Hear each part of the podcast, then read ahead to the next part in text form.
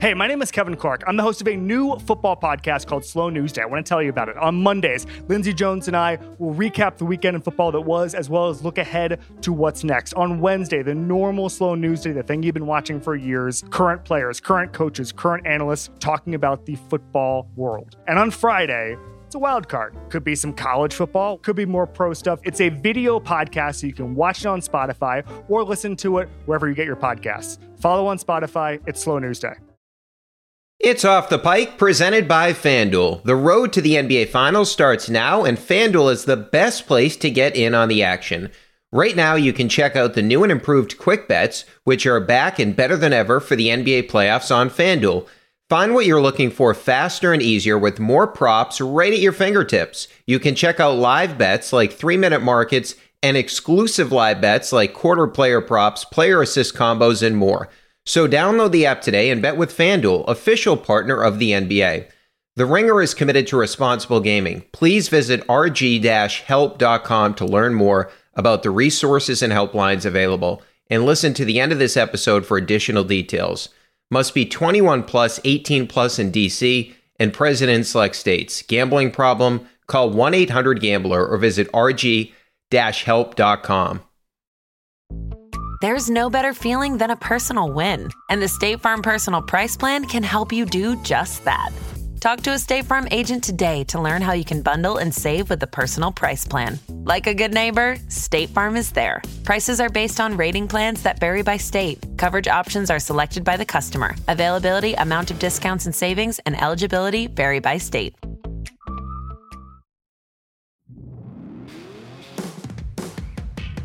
Welcome into Off the Pike. I'm Brian Barrett. We got a lot to do today, a lot to unpack. We're going to chat with Chad Finn of The Globe. There is some real controversy going on at W E E I right now, so we'll get into all that with Chad Finn in just a little bit. We'll also chat with Pete Abraham of The Globe, preview of the Sox season, which is getting closer. And Pete was at the W B C, which I thought, as I mentioned the other day, was an outstanding event for Major League Baseball. So I want to get his take on that, and in particular, Pete's take on what Yoshida is going to provide for this Red Sox team. This could really help Heim Bloom in terms of his future with the organization. But where I want to start today is with the Patriots. And we keep seeing these reports that the Patriots are linked to Lamar Jackson, Rob Ninkovich, et cetera. I chatted about it briefly with Eric Edholm. And I'm starting to get to the point where I'm all in on going after Lamar Jackson. This should be a major, major, major priority for the Patriots for a couple of reasons. So we know that Belichick and company really like to run the football. Okay, so if you look at the Ravens since twenty nineteen, when Lamar Jackson really became the every game starter, if you will, of course, eighteen, he replaced Joe Flacco late in that season. But the Ravens during that time are number one in the N F L in rush E P A, expected points added per play. So since twenty nineteen, this is a large sample size, right? We're talking about the nineteen season, the twenty season, the twenty-one season, the twenty-two season. The Ravens are the most efficient running football team in the N F L. And if you look at Lamar Jackson during that stretch, twenty twenty-two, six point two yards a carry second, twenty twenty-one, five point eight third, twenty twenty, six point three first, twenty nineteen, six point nine first. Okay. Then you look at rushing yards per game. twenty twenty-two, the Ravens, as a team, one fifty-nine point seven third. twenty twenty-one, one forty-five point eight third. twenty twenty, one ninety-two point one, which was first in the N F L. The Patriots are third at one forty-six point six. They were at one ninety-two point one. twenty nineteen, the Ravens ran for two oh four point eight yards per game, which, of course, was first in the N F L. And so this, to me, is something the Patriots could dig into, is you want to be a running football team. You don't have a ton of weapons right now. Well, you have the best running quarterback in the history of the N F L, Lamar Jackson, that could possibly be traded. You look at the Patriots. It's not like they have a dynamic passing attack. twenty twenty-two, two oh eight yards per game, twentieth in the N F L. Even twenty twenty-one, when Mac had a decent rookie season, the Patriots averaged, as a team, two twenty-six passing yards per game, which was fourteenth in the N F L. Lamar Jackson can definitely give you those numbers, and you know what he can make you? The best running offense in the entire N F L. And does anybody really think, like based on these passing numbers that the Patriots had over the past two seasons, does anybody see them creeping into the top ten this year in terms of passing yards per game, where they can be a high potent offense, if you will? Mahomes is still in the N F L, Herbert in the Chargers, Allen in the Bills, Burrow in the Cincinnati Bengals. We saw what Minnesota can do with Kirk Cousins and Jefferson, and now that they have O'Connell there. Lawrence in year three after a really nice second year. The Jets are going to get Aaron Rodgers at some point. We saw what the Dolphins did with Tua when he was healthy with those weapons. Goff threw the ball like crazy for the Lions this past season. They were top eight in passing yards. Philadelphia, with their weapons, they were ninth, and you may think they do it even more next year considering Jalen Hurts is coming off a really good season. Dallas just added Brandon Cooks to their offense, so they're going to be throwing the ball more. So the ceiling for the Patriots in terms of passing yards per game with how this team is currently constructed with Mac Jones is top fifteen. They're not getting into the top ten. They're not going to be an elite passing team. So what Lamar Jackson does is he elevates your running game. You are guaranteed to be a top five rushing offense in the N F L. Quite frankly, based on the numbers, you're guaranteed to be a top three rushing team in the N F L. And how about this? Look at what Lamar Jackson does for running backs. All these guys are so productive because all these teams are freaked out by Lamar. So if you go to twenty nineteen, you look at Gus Edwards was at five point three yards per carry. That was second amongst running backs, okay? Then you look at Mark Ingram, who was kind of old at that point. He was at five point oh, which was tied for sixth. How about twenty twenty? The Ravens say, hey, we're going to double down. We're going to get an elite running back. So they draft J K. Dobbins out of Ohio State. You know what he averaged in twenty twenty in terms of yards per attempt? six point oh. That ranked first amongst running backs. Edwards was at five point oh, which tied for seventh. So Edwards is like a decent running back, right? He's a good player, but he's second and seventh in those years in attempts because of Lamar. Dobbins took that offense to a totally different level because he's an elite talent and he's playing with Lamar, so he turns out to be the most efficient running back in the N F L that season. And Ingram, who was old, was tied for sixth in yards per carry in twenty nineteen. So you get the point. With an elite running back, with Lamar, it takes your offense to a totally different level. Uh, what do the Patriots have? Oh, yeah, they have an elite running back. His name's Ramondre Stevenson. He averaged five point oh yards per carry last year. That was ninth in the N F L.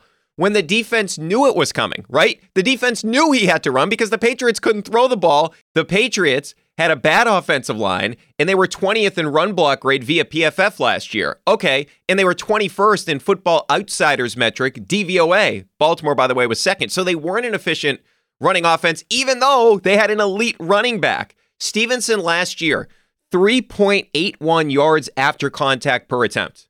That was the highest of any player in the N F L that had at least one hundred carries.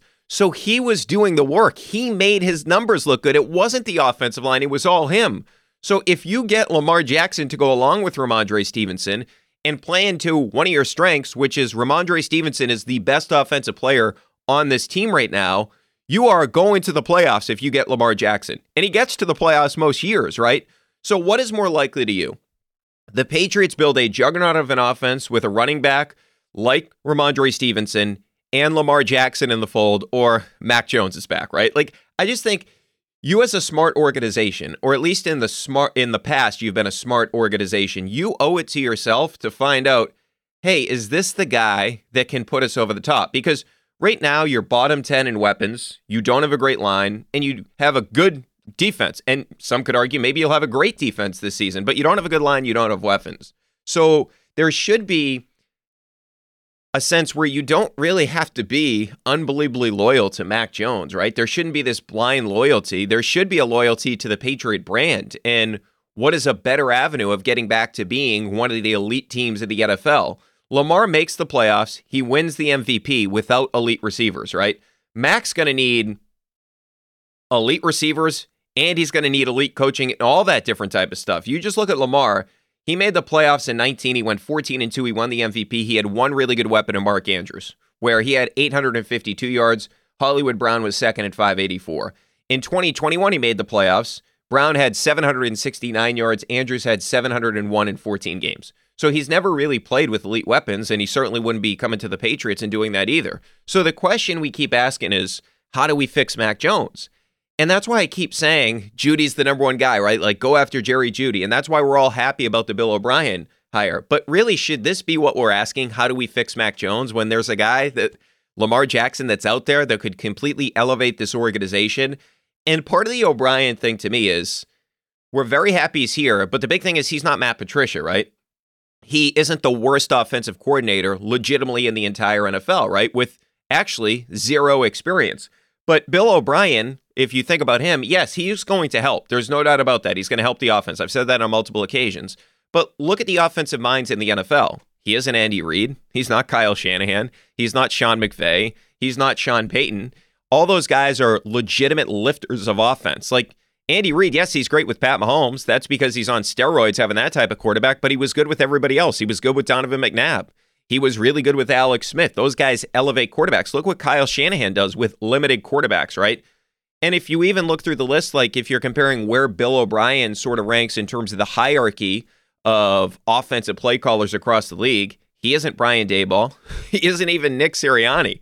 Kevin O'Connell was outstanding for Minnesota. He isn't Doug Peterson. Doug Peterson beat Bill Belichick in a Super Bowl with Nick Foles. He isn't even Josh McDaniels, is he? I mean, I guess you could argue that one. Arthur Smith, who elevated Ryan Tannehill to make Ryan Tannehill a Pro Bowl caliber quarterback before taking the head coaching job at Atlanta. So I just look at, and I like the Bill O'Brien hire. This isn't an indictment on Bill O'Brien. He's a huge upgrade for this team and a necessary thing. And I think he's a good offensive mind. But nobody would be like, oh yeah, Bill O'Brien is a top ten offensive mind in the N F L. Nobody thinks he's that good. We think he's a good offensive play caller. We don't think he's Sean McVay, Kyle Shanahan, right? So he's an offensive coordinator or a play caller that, quite frankly, isn't in the top ten. And he's here to fix a quarterback when you don't have the necessary weapons. Like, it's going to be better than it was a year ago, but you're in a spot right now where you're trying to fix everything surrounded by this limited quarterback. If you can fix it, it gets you back to an elite level. But what's the chances that you actually get this thing fixed, right? Like, the odds are not good of Mac everything working out here long-term as an upper echelon quarterback, and you're constantly winning and you're constantly competing, right? With the talent that you have across the N F L in terms of the quarterback position right now. So to me, if you have an opportunity to abort that mission, like everything right now is geared around how do you get Mac better? But if you do have an opportunity to abort that mission and bring in a guy that you know can be an elite talent at the position, can completely elevate your run game, who has proven that he can play at an M V P level and get his team into the postseason, why wouldn't you do that? Especially considering the relationship sort of soured between Mac Jones and the organization last year. So if it was me and I was Bill Belichick and company, I would be doing everything I possibly can to figure out this Lamar Jackson situation. And if you really can get Lamar, I would do it because now, okay, your organization is now relevant again. And you also will be a unique team. You'll do something that most other teams across the N F L are not doing. In this passing boom, the Patriots with their current roster and their current quarterback have no chance to compete in terms of the passing boom era in the N F L with what they have equipped with on offense. You're not going to be so good defensively that you can stay in all these games. So you have to get with the times. You can dominate time of possession too with Lamar Jackson. To me, every day that passes by, I keep thinking, are we doing the right thing trying to keep Mac Jones as the quarterback, or should we be looking to move on and get an elite guy at the position because that's where the league is going right now? All right, a lot more to get into. We're going to chat with Pete Abraham of The Globe. We'll get into the Red Sox, some of the notes entering the season. Coming up next, though, we'll bring in Chad Finn. We'll get into the controversy right now going on at W E E I. When you need mealtime inspiration, it's worth shopping Kroger, where you'll find over thirty thousand mouthwatering choices that excite your inner foodie. And no matter what tasty choice you make, you'll enjoy our everyday low prices, plus extra ways to save, like digital coupons worth over six hundred dollars each week. You can also save up to one dollar off per gallon at the pump with fuel points. More savings and more inspiring flavors make shopping Kroger worth it every time. Kroger, fresh for everyone. Fuel restrictions apply. Welcome back into Off the Pike. Joining us now from the Globe, it is Chad Finn. He's also got a new book out, The Boston Globe Story of the Red Sox, More Than a Century of Championships, Challenges, and Characters. Chad, thanks for coming back on, man. How are you? I'm good, man. Thanks for uh, uh, putting the book out there right off the top. I, I respect that. Yeah, well, we, we'll get to that too, but I mean, we, we'll get to your book, and congratulations on getting that project done. I know that's obviously not an easy thing to do, is to write a book. I certainly could never do it, but we had you on today because obviously there's a controversy at my former employer, and obviously I worked at E I, and I know Chris Curtis. I mean, me and him have never had any issues. I got along with him personally. We did shows together and all that, but this is obviously now a major story, and it's not just a local story anymore. It's become a national story. So you cover the media, Chad, and because now this is all over the place, the clip is on social media if you haven't seen it. So they're talking about basically City Councilor Ricardo Arroyo's plan to present a proposal to outlaw nips in the city of Boston, those basically those small little shots of alcohol, if you will. So on the show on Tuesday, Courtney Cox wants them to rank their favorite nips. Curtis says, I'd probably go with Mina Kimes, which obviously is an ethnic slur. So Mina, everyone knows, one of the best N F L analysts out there, really good at her job. She's actually of Korean descent, not Japanese. But this video, I first saw it on Wednesday, and Dave Cullinane from Kirk Menahan's show, I believe, is the one that first put it out there. And if he doesn't yeah. put this video out there, who knows when it gets out there? Like, maybe eventually it surfaces. But this was from a show on Tuesday morning. It didn't come out until Wednesday. So Curtis was on the show on Wednesday. So there's just like a lot to unpack with this situation. So did E I, do you think, did they were they aware that this was going on? The management, et cetera? Did they think this is just going to slip through? Like, what did you make of how this sort of originally surfaced? Yeah, it probably would have. I didn't see it. And uh, Dave and uh, a couple other people, but he was the first, put it on Twitter yesterday and got a little bit of momentum um, and, and became a thing. And, you know, I I get like heat from people sometimes saying, why haven't you written about this? Why haven't you written about this yet? And you got to make the call. So I, I called. Uh, checked with Curtis, uh, I think text, Mike Thomas is a boss at uh, W E I and Odyssey in Boston, Ken Laird, who he used to work with, who uh, runs the daily operations over there. And uh, I don't know if this is a pun or not, but it was radio silence. I didn't hear a word back from people. And that made me think, all right, th- this is uh, something that is real and they're scrambling to handle it. And uh, so I went back and listened to Tuesday's show and Wednesday's show, and uh, I didn't hear the little bit of audio on that, but the the the clip was totally legitimate that uh, Cullinane put out there, and um, you can uh, judge just judging by the reaction of some W E I people, you know, on Twitter and uh, talking amongst amongst themselves that uh, I heard from. It was clearly real, and clearly behind the scenes they were uh, very worried about it. So I, I wrote it up. Um, I checked with Odyssey's parent company, and they told me that he didn't mean to say Mina Kimes. He meant to say Mila Kunis, uh, Mila Kunis, the actress. Um, and uh, I tweeted that out because my response was, "You've got to be kidding me!" Right. My response was, uh, so I tweeted that out, and I think that's when it blew up even more because. Um, I was had been in contact with E S P N. I know Mina didn't know about it for most of the day. She uh, messaged with her last night, and she said she, you know, she's part of the Ringer extended family in a way. And uh, um, I just messaged her last night. She said, "Yeah, I've never heard of this guy." Um, and uh, she just kind of got wind of it later yesterday. But when she changed her profile picture to uh, Mila Kunis, it just exploded into this sort of national story rather than a regional one. Yeah, and I give her a ton of credit for the way that she's handling it, just putting up the Mila Kunis picture, but so, and not saying anything, just you know, yeah, yeah. So, I don't know, I've never heard of that guy, and that's that. So, do you know if Odyssey or W E I has reached out to her or E S P N? I have to imagine they at least reach out to E S P N, right?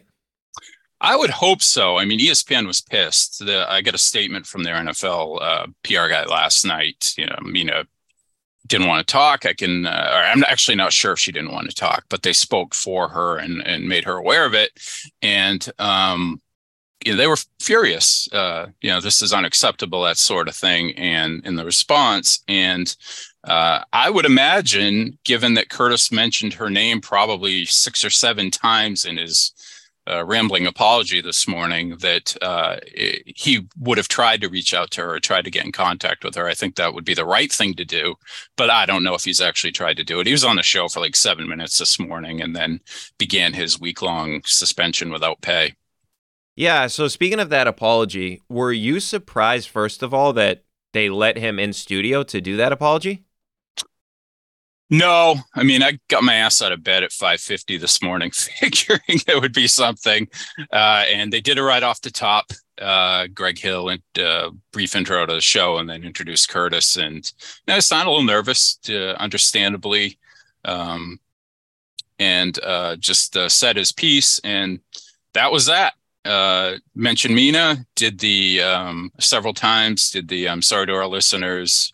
Uh, they did a little bit at the end where they said, this is not who we are, which, you know, historically in Boston sports radio, not just W E I, but there's been a lot of inc- incidents like this uh, to the point where I feel like I can't go a month right now without having to write about one of them. So, yeah. Um, but yeah, it was, uh, it was basically, uh, uh, that's not what I meant. I, I meant uh, to say Mila Kunis's name, didn't really explain what he meant by that, but I think you can probably draw a conclusion there. And then uh, that was it. Yeah, so I guess, like, based on, I heard the apology, of course, this morning as well. He said that he was trying to make a sophomoric joke. So, like, I guess the excuse that they're using is, not to make light of this, but we're, it was a sexist comment, not a racist comment. That was, like, that's what he was going for, I guess. That's the defense. Yeah, that's what it seems like. It's, uh, you know, it was, uh, I mean, the word he, they used that is a slur was uh, nips, and... Um, apparently he meant that in a different way, although he didn't elaborate on it. I guess I can't blame him for not going into detail about what he really meant. He was yeah. just going away for a week without pay, but uh, that uh, it still feels pretty hollow to me that uh, that's what he intended. I mean, the the, the video clip that uh, Cullinane tweeted out, you know, he says, makes his comment and then looks over at uh, Chris Scheim, who's the other producer, and like, uh, you know, can you believe my great joke there? It's really kind of a smug look, so... I don't know. I guess you got to take his word for it. But either way, it's, uh, it's kind of a sucky comment. Yeah. And like I said, I, I worked with Curtis. He was really good to me. We got along fine. But obviously, this has become a major, major story. And I don't want to try to give my opinion on what exactly he meant, because I, I, I really don't know. I just I the explanation to me is just maybe as to me, it's just completely perplexing. Like, I have no idea, like, what he all what they're trying to do in terms of the apology. But E S P N, you mentioned the statement that they released. They said there's no place for this type of hateful comments, which were uncalled for and extremely offensive. And so now it's about a little after eleven as we're recording right now. And to my knowledge, we got the apology from Curtis, but, and you mentioned you sent some texts over there, but we haven't really seen like a statement from E E I or a statement from the parent company Odyssey up until yeah. this point, right? So it almost feels like they're testing how this goes with after the Curtis apology. Like, they really haven't addressed this. Is that surprising to you? Not at all. Um, kind of standard protocol for them, I think, when these sort of things happen. Uh, yesterday, when I reached out to Odyssey, um, you know, he had the the guy got back to me uh, and said and said, yeah, uh, he didn't mean Mina Kimes, he meant uh, Mila Kunis. Uh, and I said, as I said before, you, you got to be kidding me. And he said, I'll call you, uh, I, I presumably to further explain it. And I never heard a word back. So that's really when they went into uh, lockdown mode, I guess, I guess you'd say, in terms of the information getting out. Uh, I, I agree with you, Barrett. I, I think this is a, a test run to see how long this back run, uh, backlash lasts. Um, and if they feel like there are real consequences, whether it's with, I don't know, advertisers, listeners, um, something that damages their brand even more, I, I could see them deciding that, uh, you know, Curtis's extent, uh, punishment gets extended. Or I actually thought, because there are a lot of, a lot of speculation from some W E I people behind the scenes that, uh, personalities that uh, he was going to get fired over this. So I don't think that's completely out of the question if this continues to be just a, a maelstrom like it has been for the last twelve hours. Yeah, and what surprises me, kind of going back to the beginning of this story, is when Cullinane puts that video out there, we obviously, I wasn't listening to the Greg Hill show on Tuesday, so I, I was not aware of this comment happened, but obviously people at E I are listening to the show, so it's not like Curtis can go out there. He could have, but he obviously he didn't apologize on Wednesday. And W E I, or ex- excuse me, they didn't apologize on Tuesday. W E I or Odyssey didn't say anything about it. They just went on like with their shows as if nothing happened. So right. It really d- does feel like to me, like sort of Odyssey looks really bad here, right? Like Curtis, obviously he's the one that made the comment, but this happened early on. This is a morning show. So this happened early on Tuesday morning. And it wasn't addressed until Cullinane puts that video out there. That, to me, is where Odyssey and E I look really bad in this whole thing.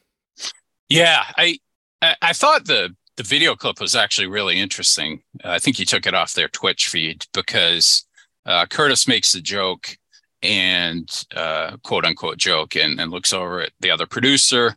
Um, when he makes a joke, there's no response from the other hosts. They just keep on talking about what they're talking about. Like uh, I couldn't, I tried to, I couldn't tell how to read that, whether they just weren't really paying attention. They thought it was a stupid joke and they're not going to acknowledge it, or they're, they're just continuing on with their conversation about what the, uh, what the top five best nips are, because that's what they're the discussion, you know, Fireball and blah, blah, blah. That's what they were talking about. Um, but you know, that's kind of, with a corporation, that's kind of standard protocol. They're not going to, maybe they, they they probably should, but they're not going to bring attention to something that hasn't been uh, already discovered that would make them look really mm-hmm. bad. They're just going to kind of pretend uh, nobody knows this. This never happened. Let's move on. Let's maybe, you know, maybe it would say something to Curtis off the air. You know, don't, that was a stupid thing to say. You're lucky it didn't uh, blow up into this big thing. What, you know, don't be an idiot. But, uh, I don't really, I understand why they didn't acknowledge it until it turned into this uh, this big thing.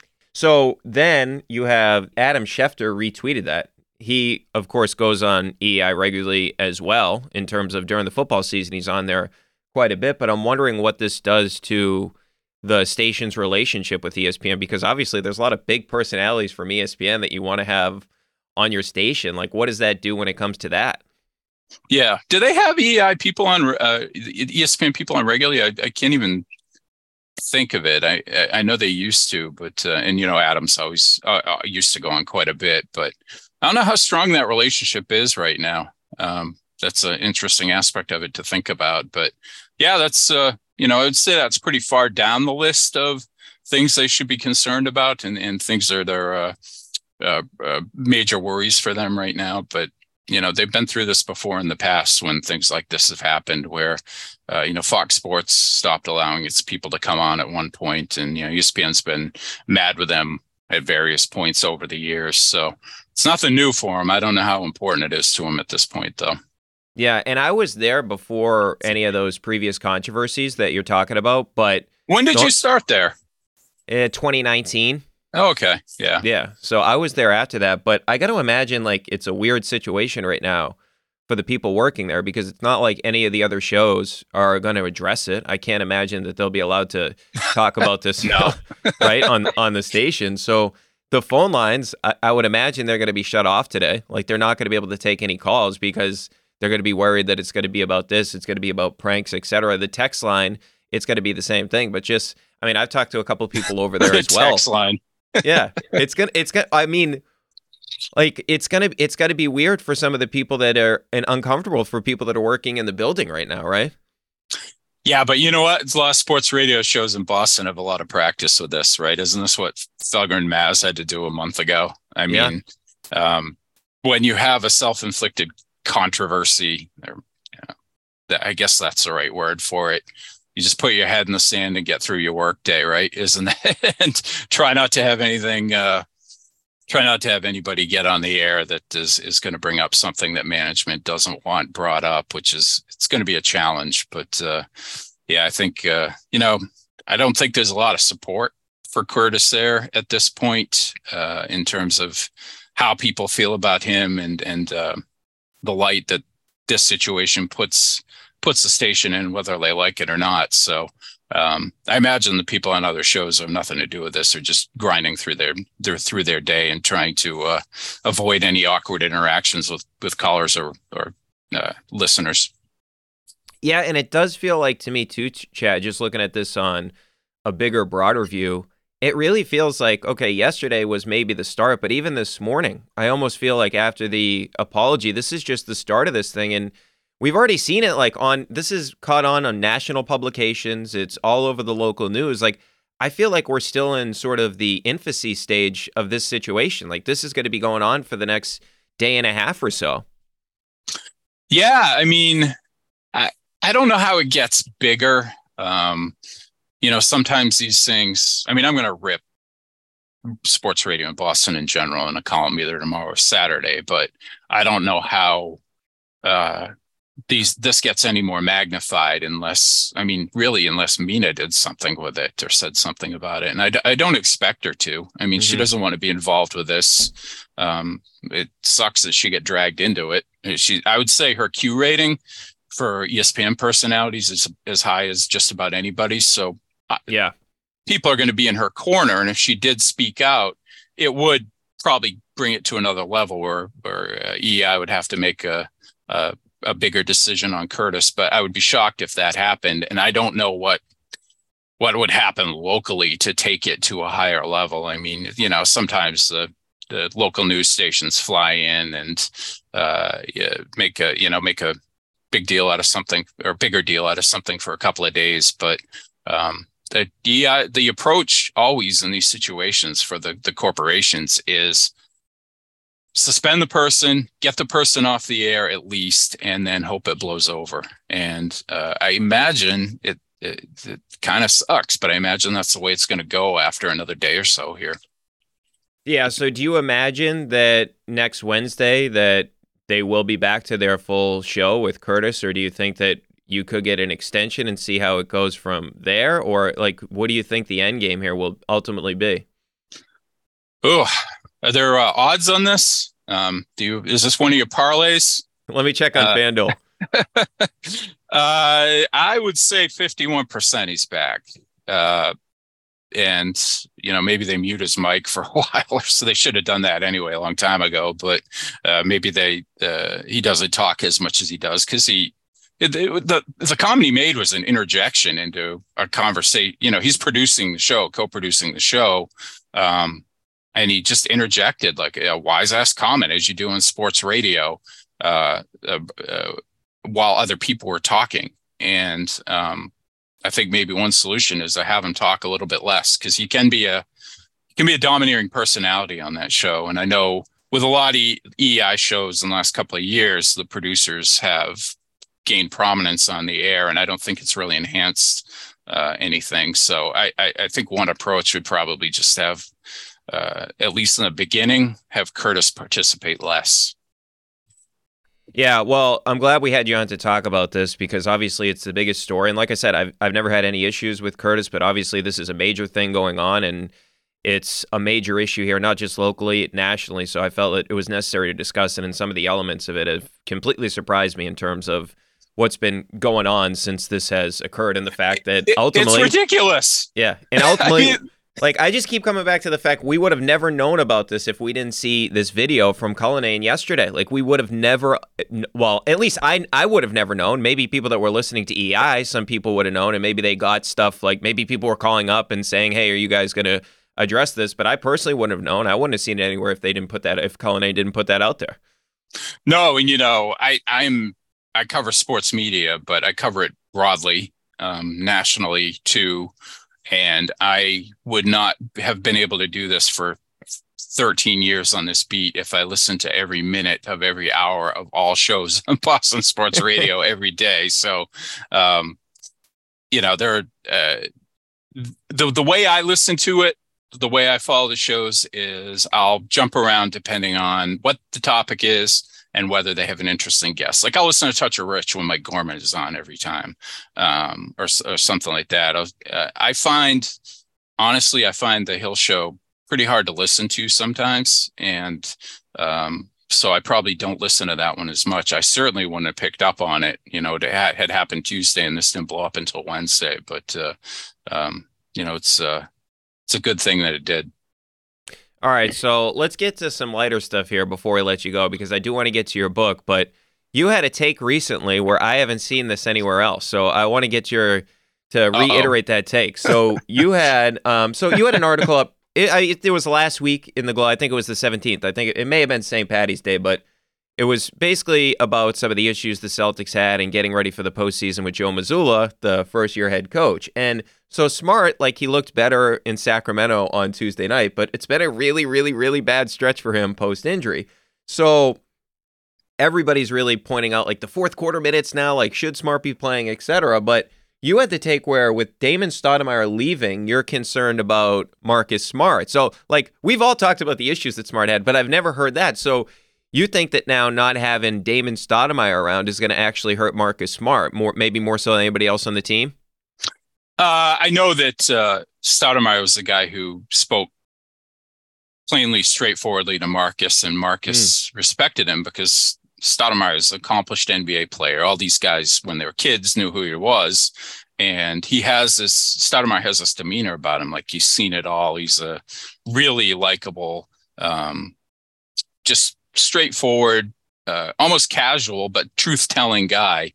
And Marcus needs that when he's, uh, you know, I, I don't know if you've talked about it. I know I've written about it, but part of the issue with this team is when Tatum's dominating the ball and bringing the ball up, suddenly Marcus is on the wing, and Marcus gets into that old mode that he used to have where, oh, I've got to be the number three scorer now. I'm I'm the shooter on the wing. And uh, I just want to see Marcus bring the ball up, be a point guard, uh, get the ball into Tatum's hands in good spots. And, and that's the way their offense, you know, move the ball like they did against the Kings the other night. That's the way their offense operates best. And Stoudemire was, I, I don't know how much Joe does it. I'm sure he does. But Stoudemire was a guy who talked to, um, talk to Marcus about staying focused on what he does best. And Marcus, for all of his uh, regression into bad habits lately, listened to Stoudemire. Now you you look, I mean, Brian, their bench last year had Will Hardy, Ime, and Damon Stoudemire, and those guys are all gone now. That is a, uh, no matter whether you think Joe's the right guy for this job or not,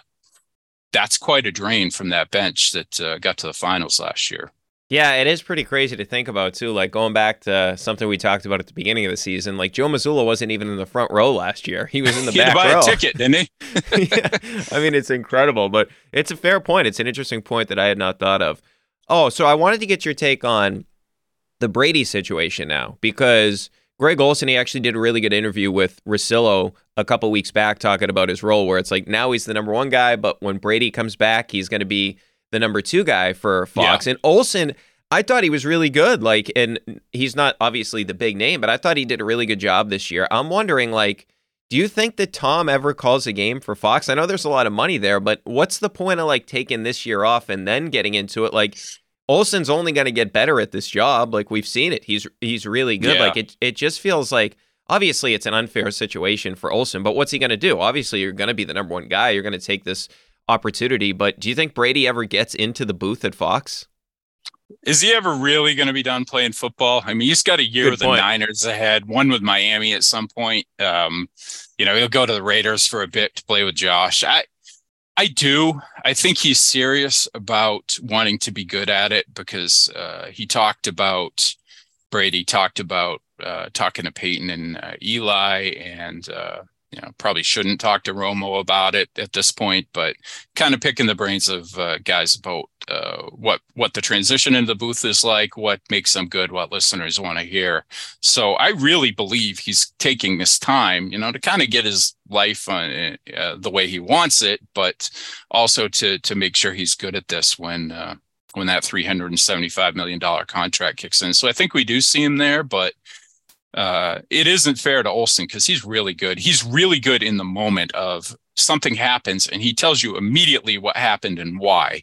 And uh, Romo never even did that back when he was actually, uh, you know, really well prepared and the new thing in the booth. Uh, and it's a, it's a hard thing to do. And Olsen has it already. So I guess it's a pleasant problem for Fox to have. They Brady coming in. They already have a good guy who was well received during the, in the Super Bowl at Burkhardt, but it could also be a case where other networks look at Olsen and say, this guy's really good. He's being screwed over by Fox. Uh, let's, you know, Amazon could try to bring him over if Herb Street doesn't want to do it long term, or, uh, you know, how long's Collinsworth going to do it on Sunday Night Football? So I think Olsen's going to have real opportunities if, uh, you know, if Brady does uh, end up there a year, the year after this one. Yeah. Maybe when Brady, like, retires for the eighth time in, like, twenty forty or something, that that's when he'll get into the booth. All right, Chad, before we let you go, we mentioned your book off the top, The Boston Globe Story of the Red Sox, More Than a Century of Championships, Challenges, and Characters. And as I said earlier, congratulations on the project. So what are we going to get out of this book? Give us, like, a glimpse into it. Well, it's a compilation of the Globe's baseball coverage uh, through Red so- Globe's Red Sox coverage through their mutual history. The Globe's been around longer than the Red Sox have, believe it or not. So, um, and one of the things I discovered putting together this book, which is it's four hundred twenty pages, about three hundred of the best articles throughout Red Sox history, um, was that the Globe covered the Red Sox really thoroughly at the beginning. Like there were three thousand word World Series game stories because there was no other way to get the information. So um, the old hmm. stuff's good. And then you have, you know, like Gammons in the seventies, his seventy-five legendary game six uh, game story. Um, pretty much t- uh, have a story for every significant event in Boston history and uh, some quirky stuff. Well, so it was uh, a privilege to, to put it together, and it seems to be uh, getting really nice reception from people. Yeah. Well, I can't wait to read it now, Chad. And like I said, thanks so much for coming on. I know it's not like the easiest thing to talk about right now in terms of what's going on over there at W E I, but we certainly appreciate it. That is Chad Finn from the Boston Globe. Chad, thanks so much for the time, man. Thanks, man. I'll, I'll come on again a month from now, and there's another uh, scandal in Boston sports radio. Somebody saying something stupid. Oh, boy. Welcome back into Off the Pike. Joining us now from the Globe, it is Pete Abraham. Pete, how are you, my friend? Thanks for coming back. Yeah, I'm great. Thanks. All right, so you were at the W B C in Miami. Before we get into some of the specifics, the environment, it looked absolutely insane through the T V. I love this event to begin with, but it seemed like this year it went to a totally different level. But what was the atmosphere like being at the ballpark? It was like a, like a World Series Game seven for three nights in a row. The, the, the, the crowds were on edge. Uh, there was an enormous amount of media. I've never seen that many media people at Miami's ballpark before. Uh, and everybody was into the game. You know, you know, everybody showed up early for batting practice. Uh, you know, the announcements, so the starting lineups, you know, there were just cheers every time anything happened. And what made it really neat was, you know, the fans from both of the countries, you know, everybody was wearing, you know, had a flag or a hat or a T-shirt or something representing their country. Uh, and even the people who had tickets for the final, whose teams weren't in it, you know, they were like Dominican and Puerto Rican fans at the game wearing their shirts and wearing, waving their flag. So uh, it, yeah, it was really fun. And and uh, the game when when Cuba played, Uh, that there was like, you know, a lot of protesting going on outside the park. There was just, a, you know, like every time you went, went to that park oh. for three days in a row, it, was, it felt like a big deal. Yeah. And the way that it finished too, Ohtani against Trout. I mean, that was just incredibly awesome to see. And Ohtani, this is a guy that eventually is going to get like the biggest contract in Major League history. He's coming out to pitch the ninth inning in the W B C, which I thought was so awesome to see. And he gets Mookie Betts and Mike Trout, which was just incredible. I mean, we all know how great Ohtani is, but that was awesome to watch. So Yoshida, by the way, hits that three-run home run when Japan was trailing three to nothing on Monday against Mexico. Unbelievably clutch hit. So he sets the W B C record, thirteen R B Is. He hit four oh nine, Pete. He slugs seven twenty-seven. He gets back, and Cora says he's got swag, and everybody's pretty sure he's going to hit at this level. So I was already starting to get excited about Yoshida after hearing Cora earlier in spring training say, hey, we envision him more of a middle-of-the-lineup hitter rather than a leadoff guy, which that was the impression I had when they signed him. But Cora says, no, he's hitting in the middle of the lineup. So, I mean, I know it's the W B C, but you got to be more excited after seeing the performance there. But in the bat-to-ball skills, they were on display. I'm so fired up to watch this guy. I mean, how high are people in the Red Sox organization? Not because of the W B C, but it almost sort of validates like their impression of the guy in some sense, right? Yeah, well, I mean, if you believe other teams, everybody thinks the Red Sox overpaid for him, and the Red Sox have been adamant going back to December that they didn't, that they felt like this is what he's actually worth. Uh, they wanted to do everything they had to do to make sure they got him. Obviously, they did. Uh, the posting period, which can go up to forty-five days, lasted about five hours. That's how convinced they were that they they wanted him. So it was um, – you know, when you see him in person, he, he's a diminutive guy. He's, you know, he's about five eight. He's certainly, you know, he's not a muscle-bound kind of slugger, but he's got an amazing ability to get the bat to the ball, and he manages to, to hit it with power. And the home run that he hit, I mean, that ball was about two inches off the ground and inside, and he was able to get his bat under it and pull it. And watching that swing, I'm like, I don't know how he managed to keep the ball fair, and I don't know how he managed to hit the ball out. I mean, if he had just hit that ball over the first baseman's head for a single, that would have been a nice piece of hitting. But the fact that he hit the ball out like he did was incredible. And when you talk to the Japanese journalists, the guys who have seen him play, they all couldn't understand the the idea that he would lead off because he never led off in Japan his entire career. He was always a three or four hitter, and it looks like that's what he'll be for the Red Sox too. Yeah, it, it, that was such an amazing swing. Like even just to get your hands inside that pitch, like it was just ridiculous to see that ability. And I do think in some sense, Pete, obviously, We've talked about it before. Heinblum has been criticized. He's had some really bad moves going back to the Mookie Betts trade, et cetera, and he's come under fire over the past couple of years. But, man, if this thing works and he was right and everybody else was sort of wrong about it, it is going to be something that looks good for him, right? If, like, it's the impression is, hey, everybody else thought you guys overpaid. You actually, maybe if this guy turns out to be what we think he could be, we massively underpaid for this guy. It could be a huge win for Heinblum. Yeah, it's it's funny. When you look at Heinblum's time, he's got a lot of the small stuff right. You know, yeah. uh, Garrett Whitlock and, and some of the other pitching moves, and he's, you know, some of the bench guys that have become better than what you thought they might have been. But the big stuff has been a problem. You know, the Mookie Betts trade wasn't great, and they didn't get really get anything back for Andrew Benintendi. Uh, you know, they, it seems like they botched up the Bogarts negotiations. And now they make this other big move. And and I think because of maybe those other moves, everybody was like, what are they doing? You know, how come they're they gave ninety million dollars to this player that other teams thought was worth, you know, were worth thirty million dollars or forty million dollars. Now, you know, we got to wait and see how he looks against big league pitching, obviously. Right. In the W B C, I was looking at it. About half of those hits came against guys who aren't big league pitchers. Uh, now, a lot of them came against guys who were legitimate pitchers. But uh, so, you know, we'll see how he looks. Because uh, when you talk to the Japanese players when they make that transition, playing outside, playing on grass, uh, playing more frequently, you know, that takes a little getting used to. And, and a lot of the Japanese players struggle at first before they figure it out. Now, I, it wouldn't surprise me that he, if he doesn't have a great April, but, you, you know, what's going to matter is how does he look in May and June? Yeah, it's going to be interesting to see what happens. Like the guy, and I know he's making the signal yesterday that he was like tired. He's going to be exhausted with all the travel he's done lately as well. So hopefully he has a good start to the season. But I wouldn't be surprised, to your point, that if he cut, gets off to a little bit of a slow start because of everything, the transition period, et cetera. But I am very excited for him. So before we get back into some Red Sox stuff, Pete, just coming off this momentum from the World Baseball Classic and now with the pitch clock, which I feel like I talk to people that never watch spring training baseball, all of a sudden watching spring training baseball, like this looks like a totally different product. I do feel like the sport has some real momentum here entering the season, more so than we've seen really in a long time. Would you agree with that? Yeah, I mean, I've covered baseball, you know, for a long time now, about twenty years. And, you know, every year it's always uh, everybody writes some story about, you know, what's the here's the problem with baseball and the decline of baseball and nobody's watching baseball and young people don't watch baseball, you know, and all this other stuff. Well, now you're starting to see things change a little bit. The, the W B C was, a, you know, an unqualified success and put a, a spotlight on a lot of players, a lot of young players, a lot of up and coming players. And then the pitch clock has changed the game, you know, where you can, you know, you might be able to watch the game in two and a half hours now. It's not going to be a sit around all night. And if you go to Fenway Park, you're not going to get home until one o'clock in the morning.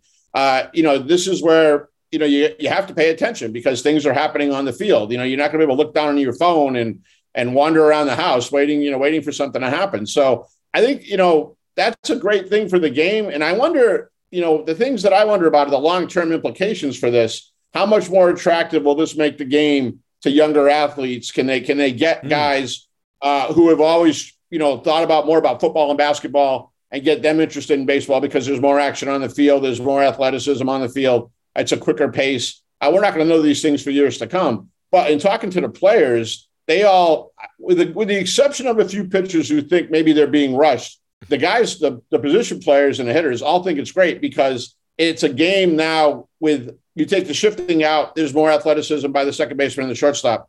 Uh, you can run more, you know, they're, they're, with the stolen base rules that they have. Uh, if you get all of those things back in the game, it's a different game and it's a better game. Yeah, that's fascinating. I didn't think, I thought about just from my own perspective, the short term, right? Because I'm going to enjoy the product even more. Like baseball has me, I'm going to watch no matter what, but I'm going to enjoy the product more. And I feel like the casual fan was, well, too, but I didn't think of that long-term impact in terms of younger kids getting more involved because we've seen sort of a tail off in terms of young people wanting to play baseball. So that's that's a really fascinating point that I didn't even think about. All right, Pete, so we talked about one newcomer in Yoshida. Adam Duvall started off slow, but he's heated up. He's hitting for real power right now. But this is a guy, too, that thirty home runs in three different seasons. Now, all three of those years is he's been north of five hundred plate appearances. That's the problem, getting him those plate appearances because he struggled with health. Now, he was a monster with runners in scoring position last year, second in all of baseball in R B Is, and first in home runs, I should say, in twenty twenty-one when he was actually healthy. This could be a game changer if he's right health-wise. I know he's coming off surgery, but just a one-year, seven million dollars deal. On top of the power, we know he provides gold glove caliber defense. I'm kind of surprised there wasn't much of a market, and the Sox didn't really sign him until late here Where are you at with Duvall? Were you kind of surprised by the lack of a market for him, or was it just the injuries? Yeah, I think that's and, and that's the case for a number of these Red Sox guys that, you know, theoretically they could be very good if they can stay on the field. I thought it was interesting uh, that, you know, the Braves didn't make a big effort to keep him, and they've got a lot of good young talent. Uh, they felt like, you know, they could spend their money elsewhere. And I talked to Brian Snicker a couple of weeks ago in person, and I asked him a couple of things. You know, can can this guy play center field? And he said, well, he played center field for us when we won the World Series, but we preferred him more in the corners. But, yeah, he can play center field. So that's going to be a big question. He's never been a full-time center fielder, which mm-hmm. the Red Sox want him to do. Uh, can he stand up physically to do that over the course of the entire year? That's what we're going to have to find out. Offensively, when he's healthy, he's he's very productive. How much will playing center field every day maybe damage that part of his game? I think, you know, you want to have to wait and see what happens there, too. I think when you see, you know, Verdugo playing right field full-time for the first time over a full year, Yoshida, where there's some questions about him defensively, and Duvall, who's never been a full-time center fielder, they're going to have to work a lot to keep those guys fresh. I think Tapia is going to be an important guy for them. At maybe eventually Duran will be an important guy for them. They're going to have to be sure they don't overwork some of those guys, and at the same time position them in, in such a way that they can get the most out of them defensively, because I think with all three guys, they're either new to the position or there's questions about whether they can play that position. So the outfield defense is going to be something to keep an eye on. Yeah, and I talked about this recently with Julian McWilliams of the Globe, but Duran going to the World Baseball Classic, it just doesn't really feel like for his time with the big club this year, it made much sense, right? I mean, it's not like he got at-bats for Team Mexico. Yeah, I mean, what, what was the point? What was the point of him going there? Yeah, well, I mean, I understand it, right? His father's from Mexico, and he, he wanted to represent, you know, his his adopted country and, and do something for his dad. His dad's been a big, uh, you know, the guy who basically got him involved in baseball. I totally get that. And I and being there, I can understand why he wanted to be there. It was a, mm. an unbelievable atmosphere. But, you know, you do wonder if his agent or somebody should have said to him, you know, man, it might be better for you to stay in Red Sox camp and, and win a job than to be away for a couple of weeks. So uh, now, you know, he's going to catch up fast, and when the time comes, you know, if, if he can contribute, he's going to get plenty of chances to contribute. But it's, uh, yeah, he, he, I thought coming into camp, he had put himself in a good position. He was, he seemed like he had changed the way he was hitting. He he was making more contact. It, it looked like he had worked a lot on his defense, and then we didn't see him for three weeks. So, uh, and now he's got about a week to impress them, which is really not much. So, Uh, it'll be interesting to see where this goes for him. I, I would suspect he doesn't make the opening day roster. I think Tapia will. Uh, but, you know, given the health and all this other stuff, we're definitely going to see him at some point, and then he'll have, you know, we'll have a chance to see what he can do. Yeah, and especially, too, with Duran, like, he changed some stuff up in terms of where he's holding the bat. And so that would have been more beneficial to be getting more reps in terms of spring training. I get it, too, like, in terms it, – it's a great event, so I get why he wanted to go, but I th- do think it hurt him in terms of his – time this year with the big club. All right, so Trishan Cassis, besides the pinky thing, he's had a great spring training, and I know it's not serious. He's going to be back in the lineup. We're recording Thursday morning. He's going to be back in the lineup today, but he's hitting for power. He's getting on base. I know Cora said they're going to mix it and match it with the leadoff spot. They're going to hit Raffy second, it appears, Turner third, and then Yoshida, who we're talking about, cleanup. And I'm guessing they'll go with Kike against left-handed pitching in that leadoff spot, which brings me to Cassis. Like, he walked twenty percent of his plate appearances after he came up, which was second to only Aaron Judge. We know that he hits for power. It kind of reminds me of like the Schwarber thing, where Schwarber, when he came over to the Red Sox, they hit him in that leadoff spot a lot, where he walks, he hits for power. And man, I would be awfully tempted. I know that would be a lot of lefties at the top of the lineup when you're talking about back-to-back Cassis and Raffy and then Yoshida hitting fourth in the lineup. But Pete, I would be tempted just to put him there every day and see what he does at that leadoff spot. But do you think he's going to be one of the guys that factors into the leadoff spot? Yeah, it seems like that. And, and Cora, the way Cora has termed it is there'll be certain pitchers they'll want to put him at leadoff, and and that it'll make sense that on that particular day. What I've what I've kind of found interesting during the Chaim Bloom era is they don't seem to have any regard about having a leadoff hitter. Like, they haven't gone out and pursued like a a, a regular like a, what you would consider to be a traditional leadoff hitter. I don't know if that's something where their data has said this doesn't matter, you know, uh, but I always look at it like, I think there's a lot of, too much is paid on the lineup. Everybody kind of sweats the lineup. I've always thought you want your best hitters to get the most at-bats. That basically that's all it is. So you want your best guys hitting in the, you know, at the top of the, at the top of the order. And that having like the traditional, you know, well, this guy's going to get on base and can run. The next guy moves him over. The third guy can hit for power. I don't know that that necessarily makes sense. But I do wonder if you want a big guy like Costas hitting first, because it, it clogs the bases potentially. So I, I don't know. You know, it would be nice if they had sort of, if Kike Hernandez was, a, was did a lot better job at getting on base, it would be an easy decision. But he's not a really an on base guy. So I don't know who's their ideal leadoff hitter. I, I it might be Verdugo, but I, they don't seem to think that. So, yeah, I, I suspect, yeah, you'll probably see maybe twenty, twenty-five games over the course of the year when Costas hits leadoff, which is going to look funny. It's it's going to be unusual, but maybe, you know, maybe it works. Yeah, it, it's a fair point. And with Kike Hernandez, like, he had that great stretch when he went back to the leadoff spot in twenty twenty-one from, what, June twenty-seventh until he got COVID, where he was red hot. He was actually, like, legitimately one of the best players in the sport for, like, a month and a half. But we've seen it before. He's a streaky guy. He's a launch angle guy. In career, he's only hit two twenty-six against righties. So I, I don't think you can justify hitting him leadoff when it's a right-handed pitcher. He just hasn't been productive there. So, and then that brings me to some of the other things with this lineup. And Christian Arroyo, who... he's a guy that is going to get an opportunity here to seemingly play every day. And now he's a guy, of course, we know that doesn't walk. He's hitting over three hundred at the time of the recording here in spring training, but the on-base percentage is the same. He doesn't walk at all.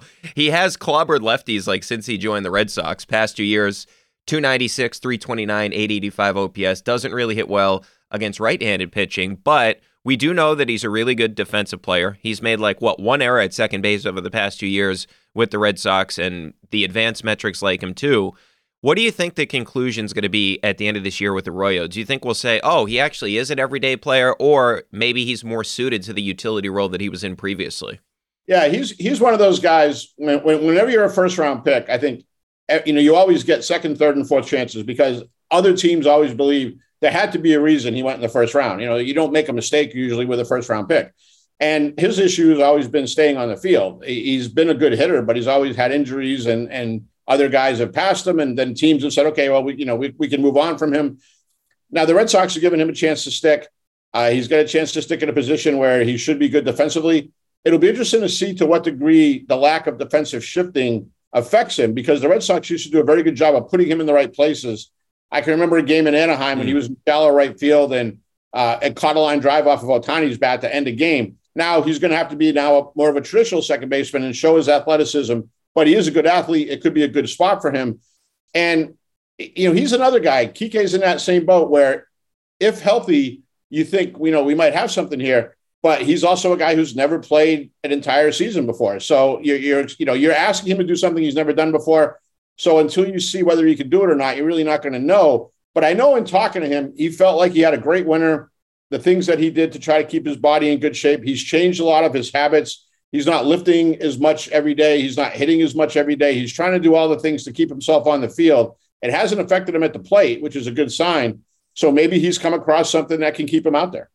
Yeah, it's it's a great point on the health, because that's obviously been a concern with him. And to the utility role part, the first time they put him at first base, he ends up getting injured trying to stretch. So maybe he is meant to play just one position. So you mentioned Verdugo in terms of the possibility of him being at the top of the order. Big hit in the W B C in the semifinals, but he didn't really swing the bat well there overall, although he was swinging the bat really well prior to the tournament in spring training. But I just look at Verdugo, obviously, coming off a down year where the defense is going to get back to, to where it was previously.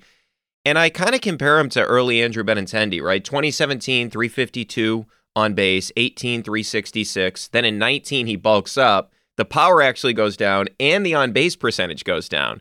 But then what we saw last year is he did get the on-base percentage back up, where he looked like Andrew Benintendi previously, where he was that more athletic version of himself. And with Verdugo, if you go back to his final year with the Dodgers, twenty nineteen, he was at twelve defensive runs saved, which is really good compared to last year where he's at minus five. And I know that he was banged up, but we also heard he got himself in better shape, and he looks like he's in better shape as well.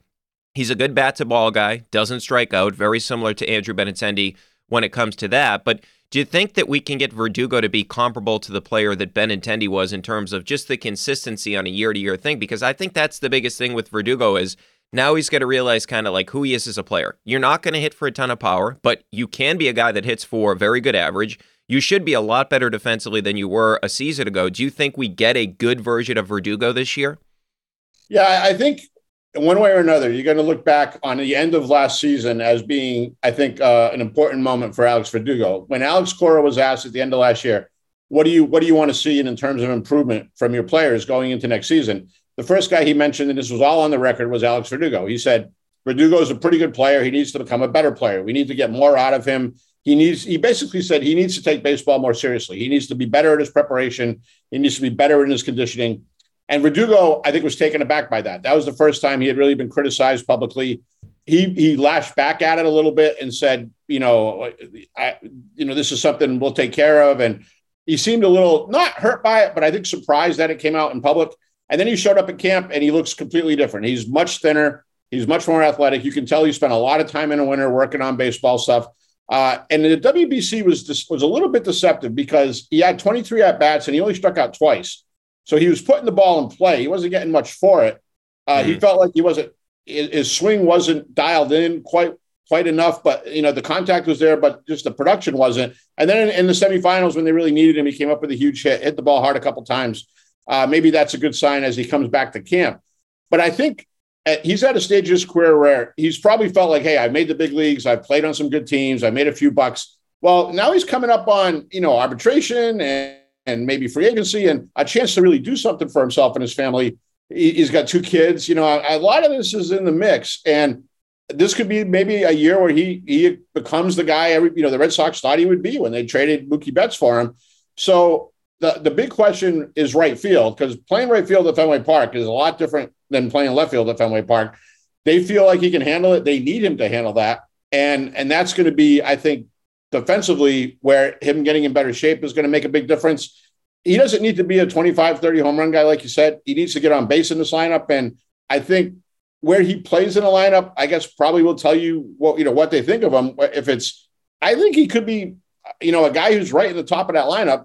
Uh, I think he's probably better suited for that than hitting fifth or sixth, but you know, there's, there's not necessarily in this lineup. The, the pieces aren't, don't come together necessarily easily. But we'll see where it looks like in April and, and kind of how that goes, because I, the Mexican, talking to Benji Gill and the coaches from Mexico, they all thought a really lot of him. They they feel like he's ready for a big year. Yeah, and if you look at it too, like we talk about some of the new rules in Major League Baseball in terms of the pitch clock, but you also got the shifts as well. And we know Verdugo, since he came over to the Red Sox, he's been top twenty in terms of ground ball rate, and he only hit about two twenty-six on ground balls last season. Like he may get some, he may get more lucky when it comes to that, just because of the shifts going into this season. So it's a huge year for Verdugo. It's also kind of a huge year for Tanner Houck, and he's going to start the season in the rotation. And Wednesday night he got lit up. It was ten hits, eight earned, four and two thirds. And I get it, all the precursors, like it's spring training, et cetera. But now we're looking at what, sixteen earned and seventeen and two thirds in the spring. He didn't walk anybody on Wednesday, which is a good, which is a good thing because he has been doing that. But it's like the command, right? So he's not walking people, but the location is not there with Houck. I just, I'm really, and I get it. They need to put him in the rotation to begin the season. But I just look at him, Pete. I just don't think he has the command to be able to be a starter in the rotation. So I'm, I'm worried about Houck entering the season in that role because I just, he loses it so quickly. Yeah, I've, I have long been a proponent of two things, that Garrett Whitlock is a starter and that Tanner Houck is a reliever. And I I will die on that hill. I, I am convinced that I am right about that. I think Whitlock's got the, the repertoire to be a great starter, and I think Houck does not. I think Houck is a fastball slider guy. His other pitches, the, the splitter and the occasional changeup aren't that good. He's got the mentality to be a reliever too. He's one of those guys who he, he doesn't get rattled if there's somebody on third base and there's one out. Um, I think he's perfect to be, uh, you know, face three or four hitters, and then we'll see in a couple days. I don't know that he's the guy you want to have pitch to a lineup over five or six innings. And I think that's what we saw yesterday. He got he got batted around. And now right now, like you said, he, he needs to be in the, in the rotation because they're running out of starting pitchers. Bayo is going to make, a, I think, a pretty quick entrance into the rotation, and the same is true of Whitlock. I think you'll see Whitlock after one turn and Bayo after two turns, and then Houck goes back into the bullpen where he belongs. So I wouldn't get too worked up about, you know, how he looks as a starter, because I don't think that's a long-term proposition. Uh, but, you know, however, you know, the way he pitched yesterday, you know, and, you know, he needs to just get, get himself straightened out before the season starts one way or another. But I think if you if he's one of the setup guys for Kenley Jansen, I think it, it's a great mix because he's a different kind of pitcher than Kenley, uh, different kind of stuff. And if you have Houck in the seventh or eighth inning and, and then Kenley in the ninth, I think they're they're so much better bullpen wise than they were last year. Yeah, no doubt about that. I just and maybe that's his role. Maybe he turns out to long term be a great reliever. I just I, I've seen enough of the Tanner Houck experience at in the rotation. And like we said, like he's not going to be a starter, you would think, for the majority of the season. But so you mentioned Garrett Whitlock. I agree with you. And I had no issue whatsoever with them putting him in the rotation to begin this year. Last year, I had issues that they didn't put him back in the bullpen just because he wasn't ready for that role at that particular point in time. He came into the season basically being prepared to be a reliever. He had the surgery. So like his numbers last year, too, like this guy is out there and he's dealing with a situation where he's basically pitching on one hip. And I just look at the numbers like, okay, second time through the order, it wasn't good. But it was his first time, and he was injured, facing major league hitters the second time through an order, right? I mean, he's a Rule five guy that came in immediately, and he came out of the bullpen. So that's going to take a little bit of time. And the walk rates are really good, ninetieth percentile, eighty-ninth percentile the past couple of years. I love the mentality. The command, as I mentioned, is outstanding. The stuff is really good. The slider wasn't great last year in terms of the results. That's why his numbers are actually better against lefties than righties, but all the stuff looks good with the slider. It just, he got a little bit unlucky and he missed his spots at times, but I think he has potential to be a front end of the rotation guy, and I'm very optimistic about what he can bring this year. Um, yeah, I mean, I, I agree with all of that. And, you know, one thing, I remember last year after he would pitch, he, I mean, and I'm not exaggerating this, he had trouble getting from the trainer's room back to his locker. Walked, watching him walk across the clubhouse, it was painful to watch. I mean, you know, it wasn't that like he needed anybody to help him. He would take a step, a couple steps, and kind of stop, and then make a take another couple steps to get to his locker. Uh, he was in a lot of pain, and he, you know, he he did a solid for them pitching through the pain that he did when when they thought that they were still in contention. And then eventually they just shut it down, and he had the surgery. The first day I got to spring training on February sixth, I, I was watching some of the pitchers run. And then I noticed, I, I said, geez, that's, you know, that's Garrett. And he's running the distance of the their conditioning field. And he came over to me and he goes, a lot different, huh? I said, yeah, completely. And he goes, he goes, I feel like I'm, a, you know, like I'm a new man. And I think just the idea that he's not out there pitching in pain and, and, you know, really, you know, not being able to do the, you know, he's got excellent extension. And he wasn't able to get that extension because of his hips. I think you're going to see a, a completely different pitcher this year. He's looked really good in spring training. Uh, he, you know, the, the stuff that I watched him on the side as he was coming back, you know, they, they were slow playing him because of the hip. He looked great in the bullpens. The coaches were walking away, nodding their heads about how great he was. Uh, I think you're going to see a completely different guy, a completely different pitcher. And it, it wouldn't surprise me if, if by the end of the year, we're, we're talking about him being one of the best pitchers in the American League. I think his stuff is that good.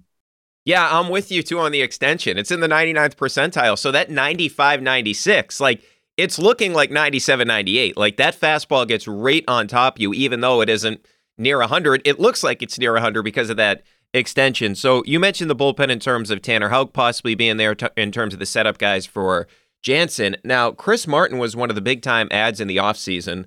Lowest walk rate in Major League Baseball last year, but he has not really had a good spring. He was shaky again. Now, he did have the three strikeouts in that game last night on Wednesday night, but he also was getting hit. He's had some issues throughout the spring. He's a guy that does have a track record where he's been good for a while here, but any concern with this, or is this just sort of shaking out the cobwebs? No, guys, guys like, you know, Richard Blyer and Chris Martin, when they get to spring training and they know they have jobs, they have guaranteed contracts, all of that, they'll go out there on certain days and just say, I'm just going to work on fastball command today, or I'm just going to work on my changeup today, whatever it might be. I don't I don't think results for relievers in spring training matter a whole lot, um, even if, if even if the results are great, because a lot of times when relievers get in the game in spring training, they're facing double A guys or, you know, whatever it may be. So I've, I've always learned over the years that you can't get too worked up about uh, how relievers look in spring training. Mariano Rivera was a notoriously bad spring training pitcher because he would always just say, oh, hey, today I'm only going to throw this one pitch, or I'm just going to work on, you know, trying to locate on the outside corner, you know, whatever it might be. Uh, so, no, I think, you know, they they really went for strike throwers in their bullpen, in their bullpen in the offseason. And that's what Chris Martin does. That's what Blyer does. They were so tired of the walks and the nibbling that they had last year. I think with, with Jansen and, and Blyer and, and Martin, you're going to see a lot more efficiency coming out of the bullpen. All right. And then, of course, the big one is Chris Sale, who got clobbered on his start on Monday.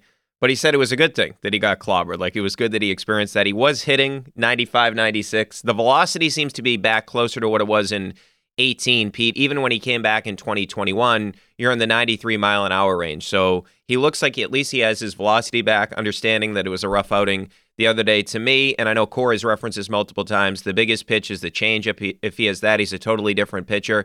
But how are you feeling about Sale entering the season? Do you think this is a guy that we can depend on as somebody at the top of the rotation? Well, I mean, they have no choice, right? I mean, he, he's you know, ideally their best starter.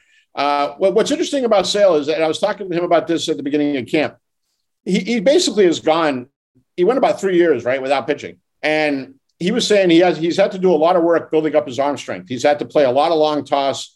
He's done a lot of things in the weight room, just trying to get his arm strength back up because it, it kind of withered away because he, he was just unable to pitch. And when when you're a pitcher, you know, you spend eight, nine months of the year working on your arm strength, and he wasn't able to do that for a very long time. The fact that his velo is ticked up at the end of camp is a very good sign that what he's done is working.